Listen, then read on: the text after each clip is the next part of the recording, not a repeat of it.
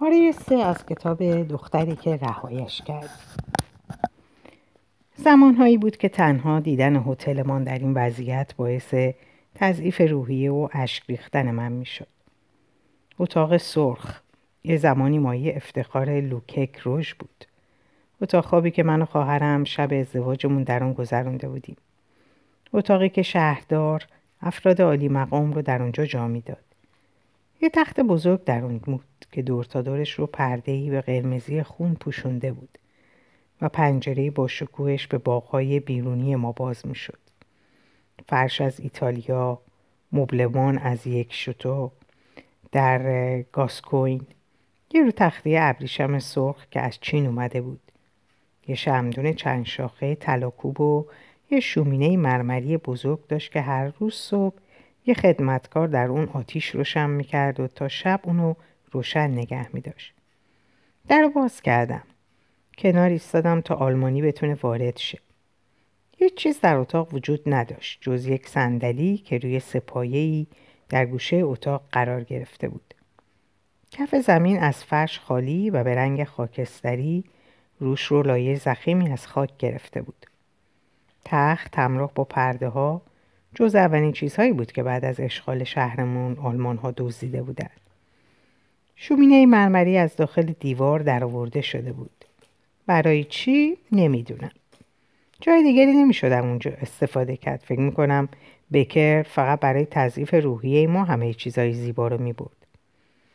یه قدم به داخل اتاق گذاشت. گفتم مواظب قدم برداشتنتون باشید. نگاهی به من انداخت. بعد اونو دید. بهار سال قبل آلمان ها در گوشه اتاق سعی کردن تخته های کف و در بیارن و به عنوان هیزم استفاده کنن. خونه خیلی خوب ساخته شده و تخته هاش با دقت به هم میخکوب شده بود و بعد از چندین ساعت وقتی فقط تونستن سه تا تخته بزرگ و درارن تسلیم شدن. از سوراخ ایجاد شده فقط یک حفره به شکل یک گرد خالی به نشانه اعتراض دیده می شد. کومنتانت یک لحظه ایستاد، به زمین زل زد. بعد سرشو بلند کرد و به اطراف خودش نگاه کرد. هیچ وقت با یه آلمانی در یک اتاق تنها نبودم. قلبم تند می زد. می تونستم بوی ضعیف تنباکو رو از اون احساس کنم و اثر قطرات بارون رو روی یونیفرمش ببینم. به پشت گردنش نگاه کردم. کلیدامو بین انگشتام جا دادم و آماده شدم که اگه ناگهان به من حمله کرد با مشت مسلحم اونو بزنم. من اولین زنی نخواهم بود که مجبور شده برای شرافتش بجنگه. ولی اون به طرف من برگشت و گفت همه اتاق‌ها همینقدر بد هستن؟ جواب دادم نه، بقیه بدترن. اونقدر طولانی نگام کرد که تقریبا صورتم گل انداخت. اما اجازه ندادم که مرد منو بترسونه. منم به اون زل زدم. به موهای تازه کوتاه شده و چشمان آبی ماتش که از پس کلاه نوک‌تیزش منو میکاوید. چونم همچنان بالا و حالت صورتم همچنان خالی باقی مونده بود. بالاخره برگشت از من گذشت. به سمت پایین پله ها و داخل راهروی عقبی رفت. ناگهان ایستاد. به دقت به پورتری من نگاه کرد و دوباره پلک زد. انگار تازه الان فهمیده بود که جابجاش کردم. گفت کسی رو میفرستم خبر بده که چه زمانی منتظر اولین محموله مواد غذایی باشید. تند و چابک از درگاه گذشت و به بار بازگشت. بازگشت. باید میگفتی نه. مادام دورانت انگشت استخونیش روی شونه من زد. از جا پریدم. کلاه چیندار سفیدی به سر داشت و شنل قلاب دوزی شده‌ای به رنگ آبی کمرنگ دور شونه‌هاش سنجاق شده بود. کسایی که از نبود خبر در این روزگاری که ما اجازه نداریم روزنامه داشته باشیم شکایت دارن. معلومه که به همسایه من بر نخوردن. چی؟ قضا دادم به آلمانا. باید میگفتی نه. صبح بسیار سردی بود و من شالم رو بالا آورده و به دور صورتم پیچیده بودم. اونو پایین کشیدم تا به اون جواب بدم. باید میگفتم نه؟ و شما هم وقتی تصمیم بگیرید خونتون رو اشغال کنن میگید نه؟ درست مادام؟ تو خواهرت از من جوانترید. قدرتشو دارید که با اونو بجنگید.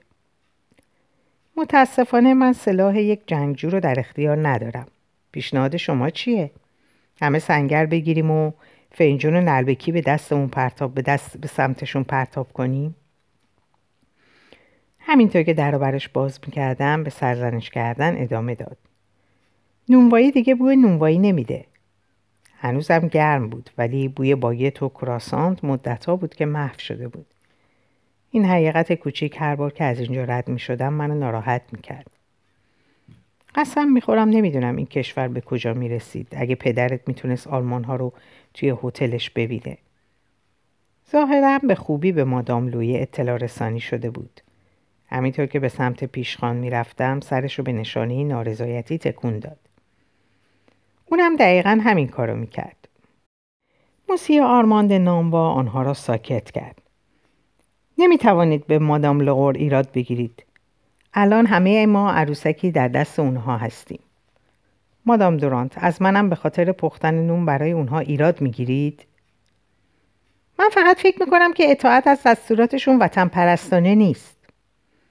گفتن این حرف وقتی اون کسی که جلوی گلوله اونها قرار داره تو نباشی آسونه. پس تعداد بیشتری از اونا دارن میان؟ تعداد بیشتری از اونا راهشونو به سمت انبارامون باز میکنن. غذامونو میخورن، حیوانامونو میدزدن. به خدا قسم نمیدونم این زمستونو چجوری باید دووم بیارم. همونطور که هممون دووم میاریم مادام دورانت. با تحمل و شوخی. با دعا کردن برای اینکه اگه پسران شجاعمون نتونستن خداوند یک لگد شاهانه به ما تحت این سربازان آلمانی بنوازه. موسی آرمان چشمکی به سمت من زد. حالا خانما چی میخواید؟ نون سیاه یه هفته پیش، نون سیاه یه هفته پیشو داریم. نون سیاه پنج روز پیش. چند تا نون سیاه از نمیدونم کی. تضمین میکنم که شیپشش گندم نداشته باشه. مادام لویه با ناراحتی گفت این روزا شپش روی یک غذای خوب حساب شپش روی یک غذای خوب حساب میکنم. پس مادام عزیز یه شیشه پر از مرباشو براتون کنار میذارم. باور کنید روزای بسیاری هستن که ما کمک‌های سخاوتمندانه برای آردمون دریافت میکنیم. کیک شپش، پای شپش، نون کوچک شپش. با سپاس از سخاوت آلمان ها میتونیم همه اینا رو تأمین کنیم. خندیدم. نمیشد نخندیم. موسی آرماند حتی در شومترین روزها هم میتونست لبخندی به لبها بنشونه. مادام لویه نونش رو گرفت و با تنفر در سبدش گذاشت. موسی آرماند ناراحت نشد. اون این حالت رو صد بار در روز در صورتها میدید. نون سیاه مربع شکل و چسبناک بود. بوی کپک میداد. انگار که از لحظه خارج شدن از فر در حال پوسیدن بوده. اونقدر سفت بود که اغلب زنان پیرتر مجبور بودن فقط برای بریدنش از جوانترها کمک بگیرن. اون گفت شنیدی؟ کتش رو دورش جمع کرد و ادامه داد که اسم تمام خیابونهای لونیون رو عوض کردن.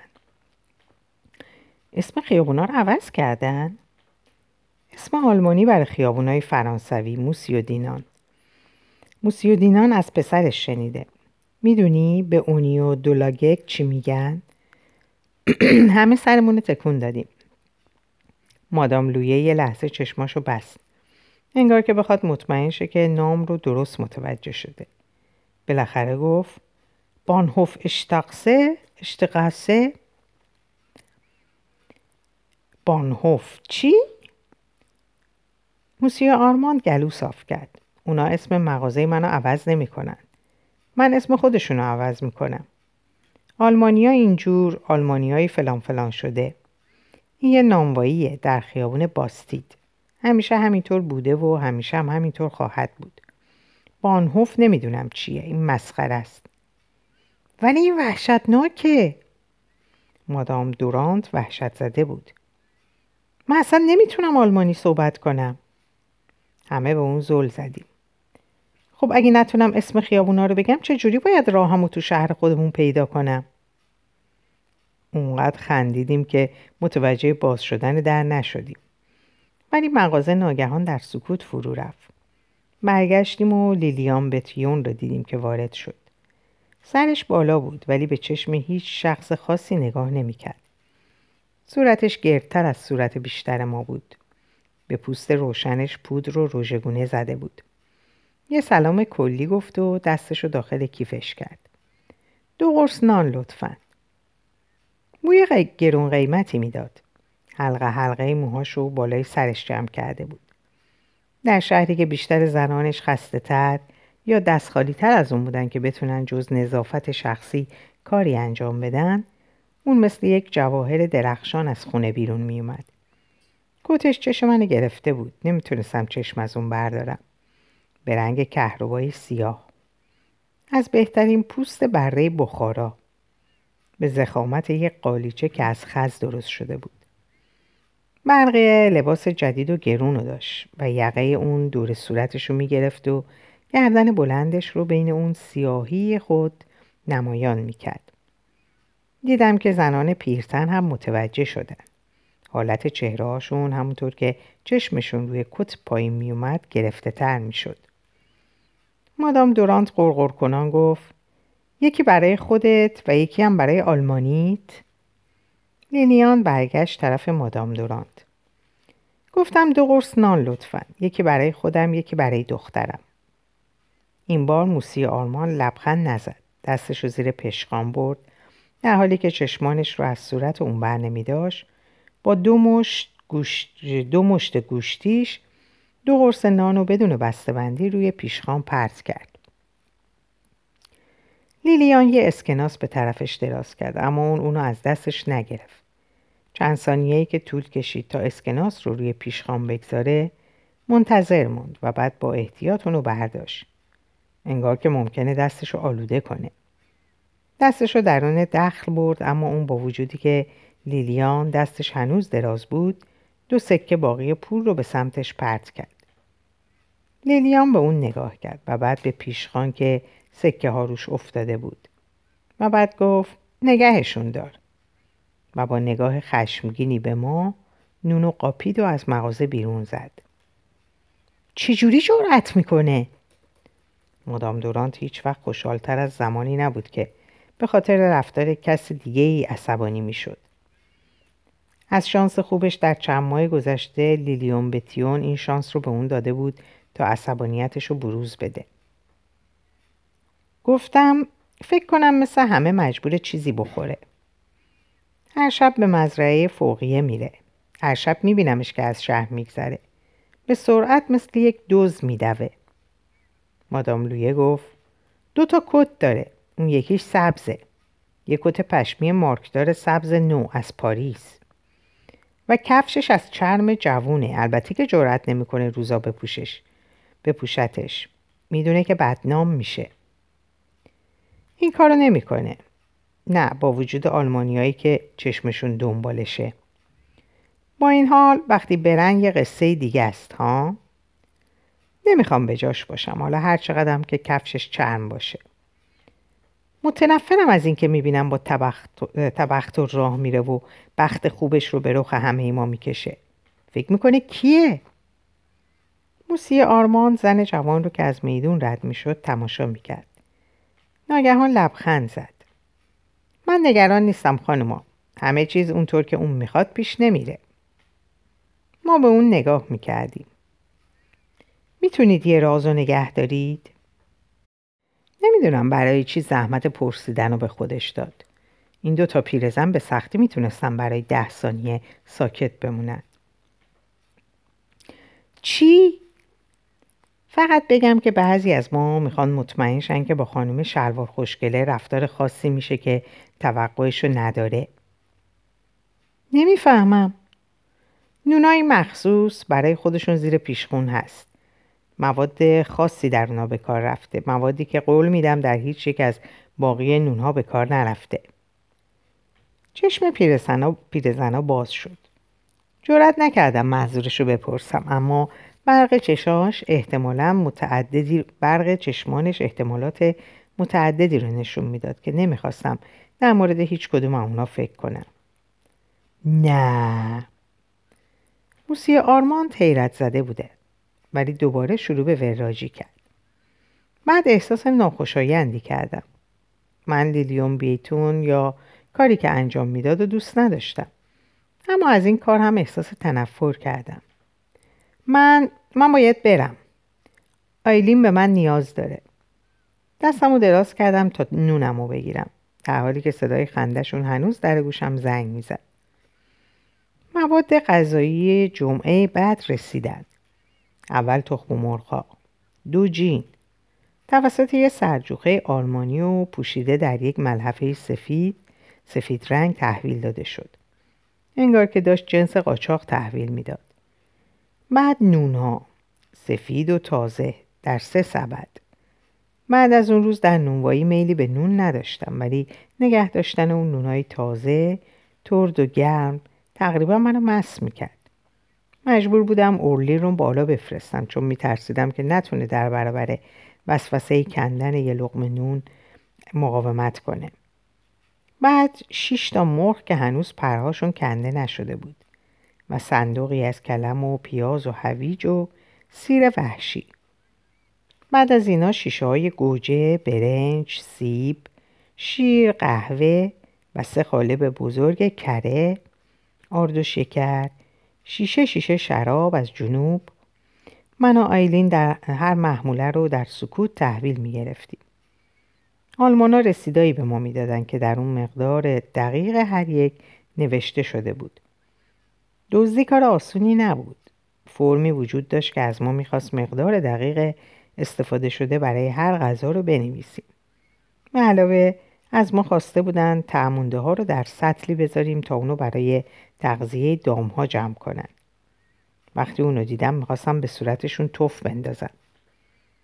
از آخرین سرجوخه پرسیدم این کار رو امشب میکنیم؟ شونه بالا انداخت و به ساعتش اشاره کرد. امروز؟ به غذاها اشاره کردم. آیلین از پشت سر گفت ساعت هشت. میخوان ساعت هشت غذا بخورن. شام خودمون یه تیکه نون سیاه با یه لایه نازک مربا روش به همراه مقداری جوشونده ریشه چغندر بود. کباب کردن جوجه ها و پر کردن آشپزخونه از بوی سیر و گوجه فرنگی و تارت سیب مثل شکنجه بود. در این شب اول حتی می ترسیدیم که انگشتامونو بلیسیم. اما حتی تصویری که آب گوجه فرنگی از اونها می چکید یا به خاطر وجود سیب چسبناک شده بود و وسوسه انگیز بود. چند بار در حین رول کردن خمیر یا پوست کردن سیب ها تقریبا از شدت هوس قش کردم. مجبور شدم میمی و اورلین و ژان کوچولو رو به طبقه بالا بفرستم. گاهی صدای فریاد اعتراضشون از اونجا شنیده میشد. نمیخواستم غذای خوبی برای آلمان ها بپزم ولی اونقدر میترسیدم که نتونستم این کارو نکنم. بعضی وقتا وقتی جوجه های در حال کباب شدن رو از فر بیرون میارم و با اصاره در حال جوش اونو چرب میکردم به خودم میگفتم شاید بتونم از دیدن این غذاها لذت ببرم یا شاید باید از شانس دیدن مجلد و بو کردنشون لذت ببرم. اما اون شب نمیتونستم. وقتی زنگ در ورودی به صدا در اومد و از اومدن افسرها خبر داد چیزی به معدم چنگ زد و از گرسنگی عرق بر بدنم نشست. با چنان شدتی از آلمان ها احساس تنفر می کردم که هیچ وقت قبل و بعد از اون حس نکرده بودم. مادام کومنتانت اولین نفری بود که وارد شد. کلاهش که از بارون خیس شده بود رو از سرش برداشت و به افسرانش اشاره کرد تا همین کار رو انجام بدن. منم همونجا در حالی که دستام رو با پیشبندم پاک می کردم و نمیدونستم باید چه واکنشی نشان بدم ایستادم. هر کماندانت؟ صورتم هیچ احساسی رو نشون نمیداد. اتاق گرم بود. آلمان ها سه بسته چوب فرستاده بودن که بتونیم آتیش روشن کنیم. مردها کلاه‌ها و شالگردن‌هاشون رو درآوردن و هوا رو بو می‌کشیدن و در انتظار غذا پوسخند می‌زدن. بوی جوجه کباب جوجه کباب شده در سس گوجه, ف... گوجه و سیر کاملا هوا رو پر کرده بود. با نگاهی به آشپزخونه گفت فکر کنم بلافاصله غذامون رو بخوریم. گفتم هر جور که میل شماست، الان شرابو میارم. اورلین در آشپزخونه چند شیشه رو باز کرده بود. حالا با اخم در حالی که دو شیشه در دستش بود بیرون اومد. شکنجه‌ای که عصر امروز به ما تحمیل شد بیش از همه اون رو ناراحت کرده بود. نگران بودم که با توجه به کتکی که اخیراً خورده و با جوانی و طبیعت بیفکرش خودشو به دردسر بندازه. بطری‌ها رو از دستش قاپیدم. برو به آیلین بگو باید شامو بیاره. ولی سرزنشش کردم. برو. دو مشروب فروشی گشتم و شراب ریختم. وقتی لیوان‌ها رو روی میزها میذاشتم هیچ کدومشون نگاه نکردم. به هیچ کدومشون. اگرچه چشماشون رو روی خودم حس میکردم. در سکوت به آنها گفتم بله به من نگاه کنید. یک زن فرانسوی استخوانی استخونی دیگه که از شدت گرسنگی مجبور به اطاعت از شماست. امیدوارم که ظاهرم اشتهاتون رو کور کنه. خواهرم اولین بشقابا رو در میان زمزمه‌های تعریف و تمجید به داخل آورد. مردان در عرض چند دقیقه لقمه‌ها رو درون دهان می‌گذاشتن. صدای برخورد کارد و چنگال به چینی‌ها به گوش می‌رسید و به زبان خودشون ابراز تعجب می‌کردن. من با بشقابایی پر می رفتم و می اومدم و سعی می کردم بوهای خوش رو حس نکنم. سعی می کردم به گوشت کبابی که کنار سبزیجات درخشان برق می زد نگاه نکنم.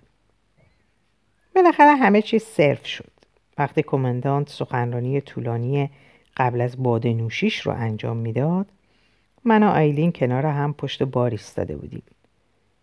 نمی تونم بگم که در اون لحظه از شنیدن اون صداها در خونمون چه حسی داشتم. از دیدن اونا که غذایی که با چنان دقتی آماده کرده, کرده بودیم رو در میان خنده و استراحت نوشخوار می‌کردن. و این فکر شاید در کنار خستگی و گرسنگی خودم باعث شد یک لحظه احساس ناامیدی کنم. یه صدای حق حق از گلوم خارج شد. آیلین دستمو گرفت، فشارش داد. زیر لب گفت برو آشپزخونه. من برو آشپزخونه.